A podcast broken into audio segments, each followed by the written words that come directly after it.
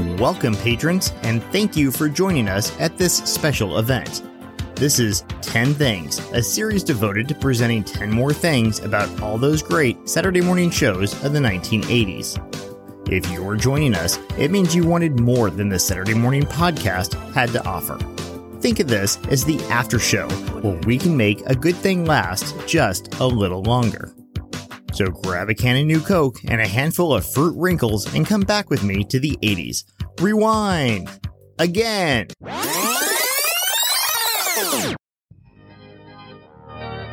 Camp Candy ran for three seasons and 40 episodes, but you knew that.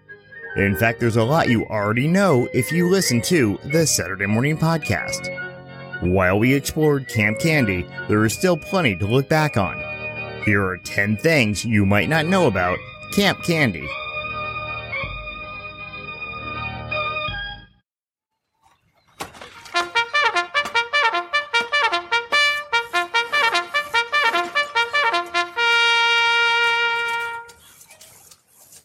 Number 10.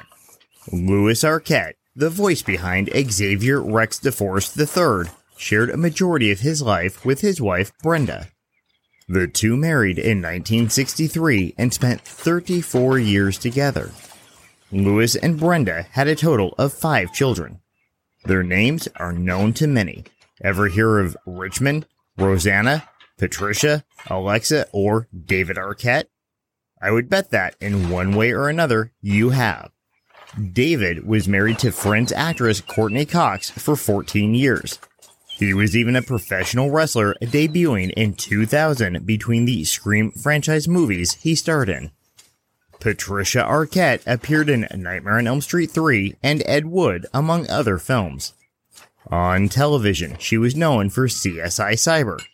Back in 1995, she married Nicolas Cage and remained with him until 2001. She has also helped to promote or form charities such as Give Love, the Eracism Foundation, and the Heart Truth. She also supports Race for the Cure, a foundation that raises awareness of breast cancer. She does so in the memory of her mother who died of the ailment. Rosanna was a co star in the 1980 summer camp movie Gorp. She was also the inspiration for the Toto song Rosanna, as well as the Peter Gabriel song In Your Eyes. Rosanna is not only an actress, but also a director and producer. She has also been appointed as a Goodwill Ambassador for the Womanity Foundation. Since their father was an actor, it seems a no brainer that the kids would be too. But the craft of acting goes even further. It goes back to Lewis's father, Cliff Arquette. The oldest Arquette was known as a radio and TV actor and originated the character of Charlie Weaver. The acting dynasty of the Arquettes is nearly a century old and shows no signs of slowing down. Number 9. Back in high school, John Candy was on track to pursue a career in football. A knee injury in high school ended all football dreams Candy had, at least as a player.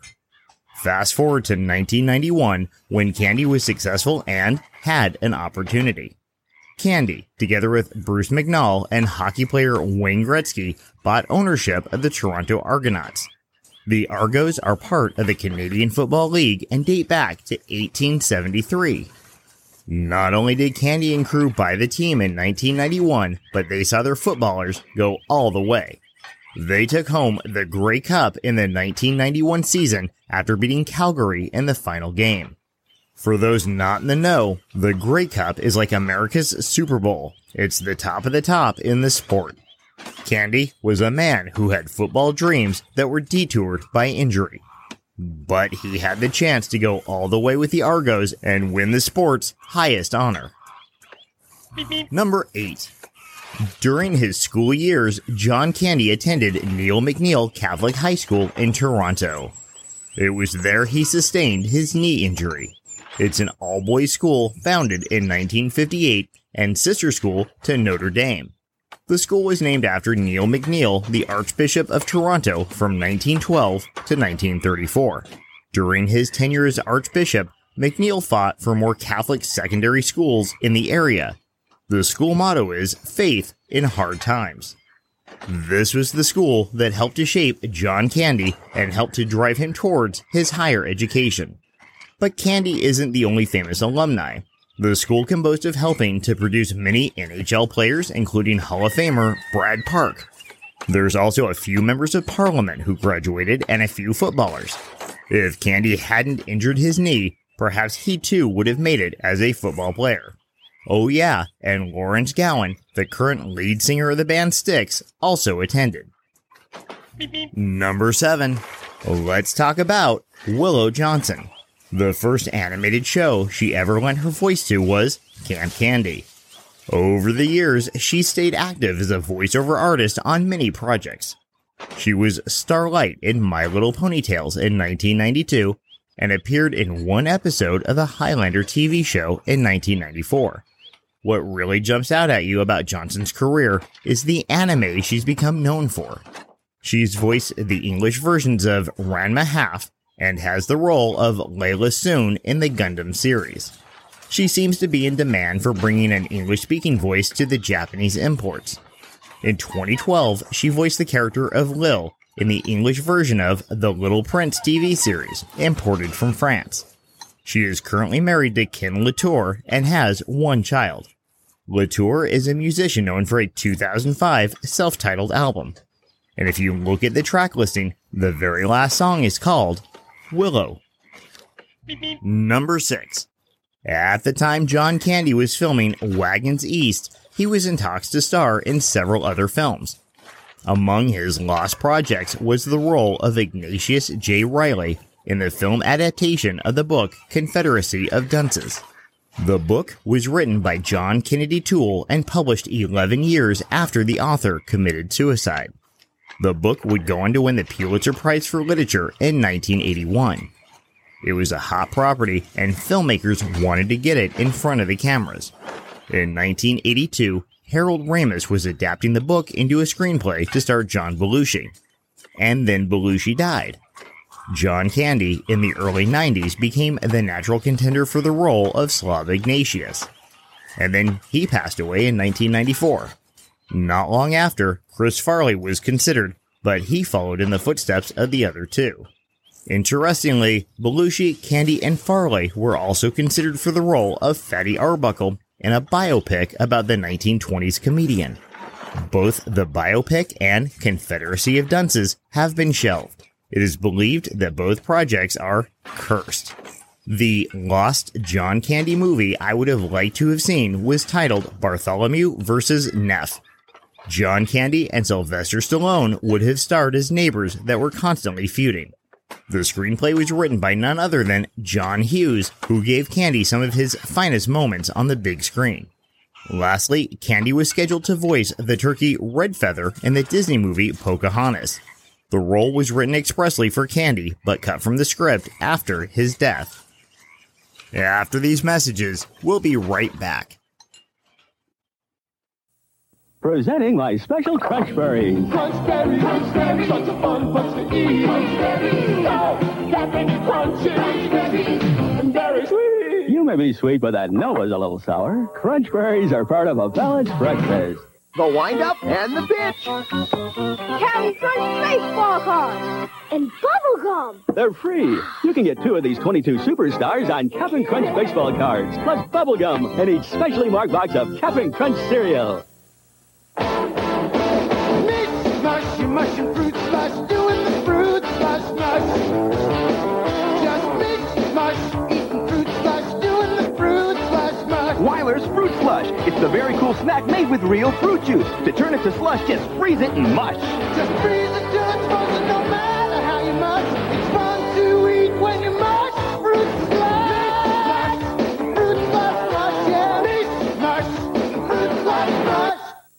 Saturday is wild and wacky with the Gummi Bears. Gummies! An exciting surprise around every corner. It's the all-new Gummi Bears next. We now return to our show. And on with the countdown. Number 5. During the short time John Candy was with us, he left an impressive body of work. Here now are the top five movies Candy made in the 1980s as voted on by Rotten Tomatoes. Number five, the 1981 Army comedy Stripes.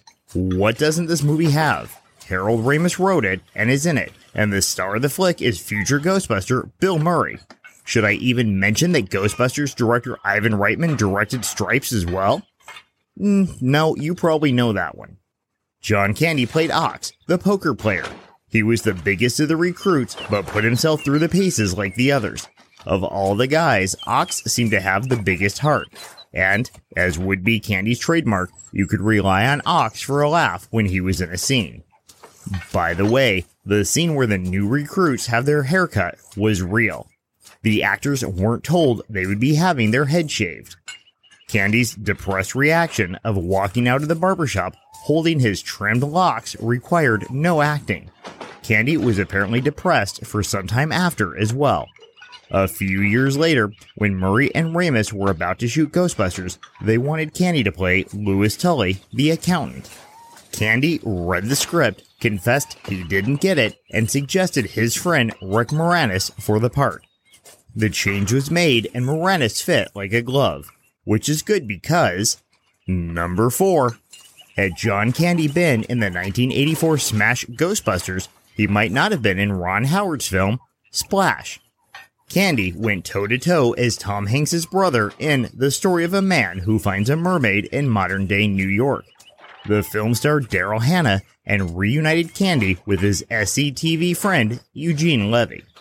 Funny enough, Levy got his part when director Ron Howard convinced Candy to play Hanks's brother. Candy was originally interested in playing the part of Dr. Walter Kornbluth, but recommended Levy when Howard thought better. Candy's role as Freddy put him more front and center in the movie. Number 3. While coming to fame together, Rick Moranis and John Candy formed a friendship. This is evidenced by the fact Candy thought Moranis a better choice for Tully in Ghostbusters. While Candy accepted a role in the film, it was as Mushnik. Candy then did something most actors don't do. He asked director Frank Oz for a smaller part. Oz suggested the character of Wink Winkleson and Candy accepted. Candy would share this movie with actors from Ghostbusters as well as Steve Martin, who would star with Candy in number 2, Planes, Trains, and Automobiles was released in 1987. Candy played shower ring salesman Dale Griffith. This was a role that had a lot of heart, the type of character Candy excelled at playing. The story revolves around two men, Steve Martin and John Candy, trying to get home for Thanksgiving. No matter what, disaster meets them at every turn. The two characters, Neil Page and Dale Griffith, are strangers at the start, but their adventures foster a bond between the two. This film ranked as a personal favorite for both Steve Martin and John Candy. By the way, this film was written by John Hughes, who was also responsible for number one, National Lampoon's Vacation. This list seems to have a knack for referencing actors and directors that Candy worked with from one project to another. Candy would work a number of times with writer director John Hughes. He had worked with Harold Ramis in Stripes, now the director of Vacation. There is a lot of connective tissue from project to project. Then again, maybe Candy was that friend others knew could be relied on. Put him in the film, he'll be funny. Vacation is no exception. He's on screen for mere minutes as the story is winding down, but he brings the goofy and he brings the funny. He brings a new energy to the end that makes star Chevy Chase work that much harder. If you add the box office take for this top 5 list, adjust for inflation and all that jazz, these 5 movies would represent 780 million box office dollars today. Further proof that Candy was a powerful force to be reckoned with. Number 4. While I explored the career of Cree Summer in the CBS Garbage Pail Kids special on the Patreon, I felt she was worth another segment for Camp Candy. Not as an actress, but as a singer. For over 30 years, Summer has been involved in musical projects. At the age of 13, she joined her first band. In 1985, she recorded the theme song for Owl TV, an educational children's program in Canada. In the late 80s, she was on The Cosby Show spinoff A Different World. During her time on A Different World, she was a part of Jasmine Guy's backing band for Guy's self titled LP. In 1993, she was the lead singer of the band Subject to Change. While the band recorded an album, their label, Capitol Records, did not release it. The label cited creative differences for holding back the album. Subject to Change was described as having an aggressive political message and rock soul fusion sound. At the end of the 90s, Summer finally released a solo album titled Street Faërie, and that featured rocker and friend Lenny Kravitz. Throughout her career, Summer has managed to get involved with projects that require singing. Those roles play to her talents and, I am sure, help to keep her vocal cords nimble. Summer has cited musical influences such as Dinah Washington, Al Green, and Frank Zappa. Number 3. The 1980s were a funny time that spawned its own culture. By that, I mean when the 80s were over, so was the genre.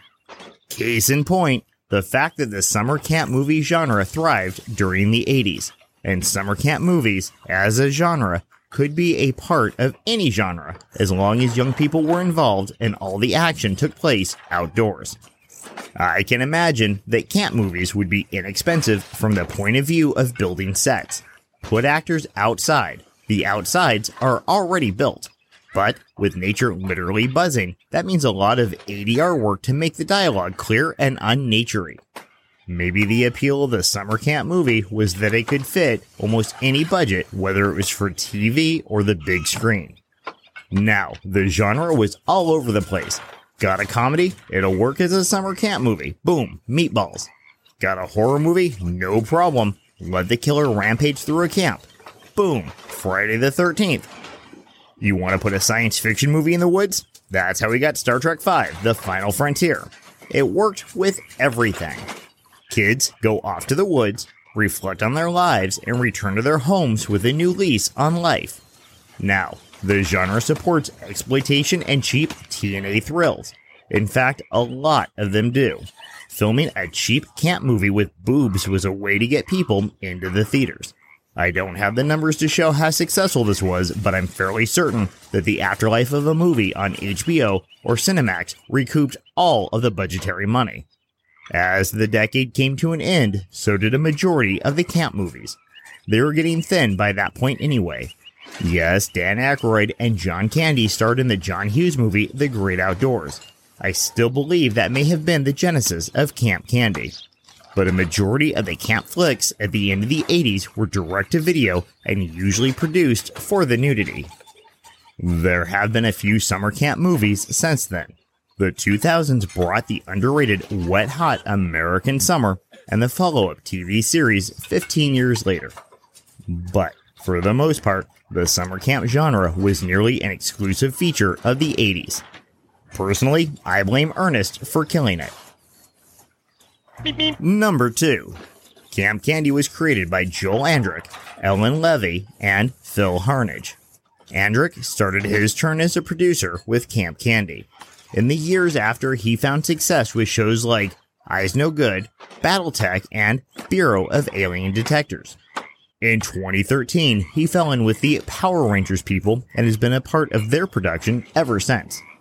He even produced the 2017 Power Rangers big screen movie. His last credit was in 2018 for Power Rangers Ninja Steel. At one point, he even served as the vice president of the Fox Family Channel. Ellen Levy found her way to the Mighty Morphin Power Rangers in 1993 as a co producer. She stayed for several years and produced 105 episodes. At the tail end of Camp Candy's run, Levy was a producer on the short lived series Little Shop. That show is best remembered as a watered down cartoon adaptation of The Little Shop of Horrors. You know, the one that had John Candy in it. In 2001, she was the creator producer of the series Sail Away, which was a reality TV show that lasted 13 episodes. In 1992, Ellen Levy married writer Daniel J. Sarnoff and both worked on The Power Rangers. In 2012, she published Bewitched, The Untold Story of the Evil Queen, her first novel. She wrote under her married name, E.L. Sarnoff. In 2013, she released a second volume in the Bewitched series available on Amazon.com. Phil Harnage continued to work as a writer after Camp Candy. He was pretty immersed in the cartoons of the 90s. As a writer, he worked on Battletoads, Captain Planet, and the animated New Kids on the Block series. He wrote the Sonic Says segment of the 1993 Sonic the Hedgehog series. And Sonic isn't where the video game adaptations end.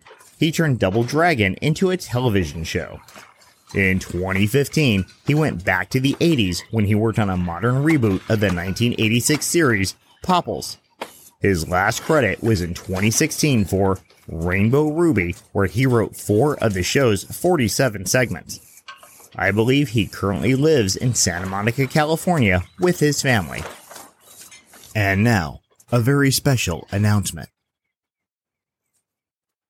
Hi, I'm David Hasselhoff, and I'll be right back. One to grow on. Thanks for introducing me to your friends. The first day in a new school can be real rough. I mean, oh, here comes my best friend Becky. Hey, Becky, I want you to. I can't talk to you now. Your best friend, huh? I don't get it. I didn't do anything. That's right. You didn't do anything. It has nothing to do with you. You got the cold shoulder from your best friend because she's probably having a real tough day and she just has something else on her mind. Don't take it personally and don't jump to conclusions. If a friend acts weird, it's most likely because you caught him at a bad time. Wait a little while.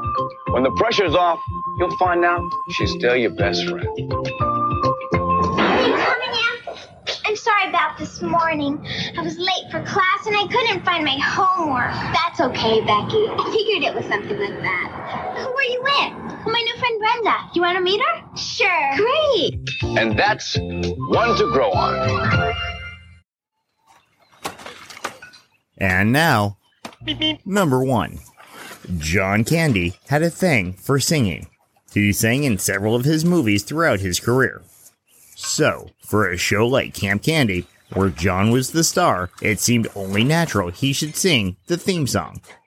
The fact he was friends with singer songwriter Harry Nilsson didn't hurt. Nilsson started releasing albums in the mid 1960s at a time when the Beatles and Rolling Stones reigned supreme. In 1971, Nilsson, as he was known to the public, wrote and sang the novelty hit Coconut. You know the one. Put the lime in the coconut and drink them both together. That one. That was Nilsson. Funny enough, the song Coconut charted in the top 10 in only one country Canada. Is that where a young John Candy heard it? Is that when he became a fan of Nilsson? We may never know. In 1989, Nilsson was putting his talent for novelty to work by writing the theme song for Camp Candy. He sings on it, and so does Candy. It's almost a tune you can sing around the campfire, whether you're one person or a group of 20. It's not exactly a classic, but it works well to set the tone of Camp Candy. I just wish the show had more food fights as the lyrics indicated. Nilsson was one of the few pop rock artists to have success with his music without extensive touring. In recent years, he's been a blueprint for indie bands to find success. Sadly, Harry Edward Nilsson III passed away at the age of 52 in 1994. He died several months before John Candy. And there you have it 10 things about Camp Candy. Join us next time when we take a deeper look at Saturday morning in the 80s. Until next time, thanks for tuning in. Thank you for joining us at the Saturday Morning Podcast 10 Things series. If you'd like to drop us a line, please write to satmornpod at hotmail.com. You can follow us on Twitter and Instagram at satmornpod. Do you have any vintage Saturday morning memories? Email us your story and we could read it on the next episode.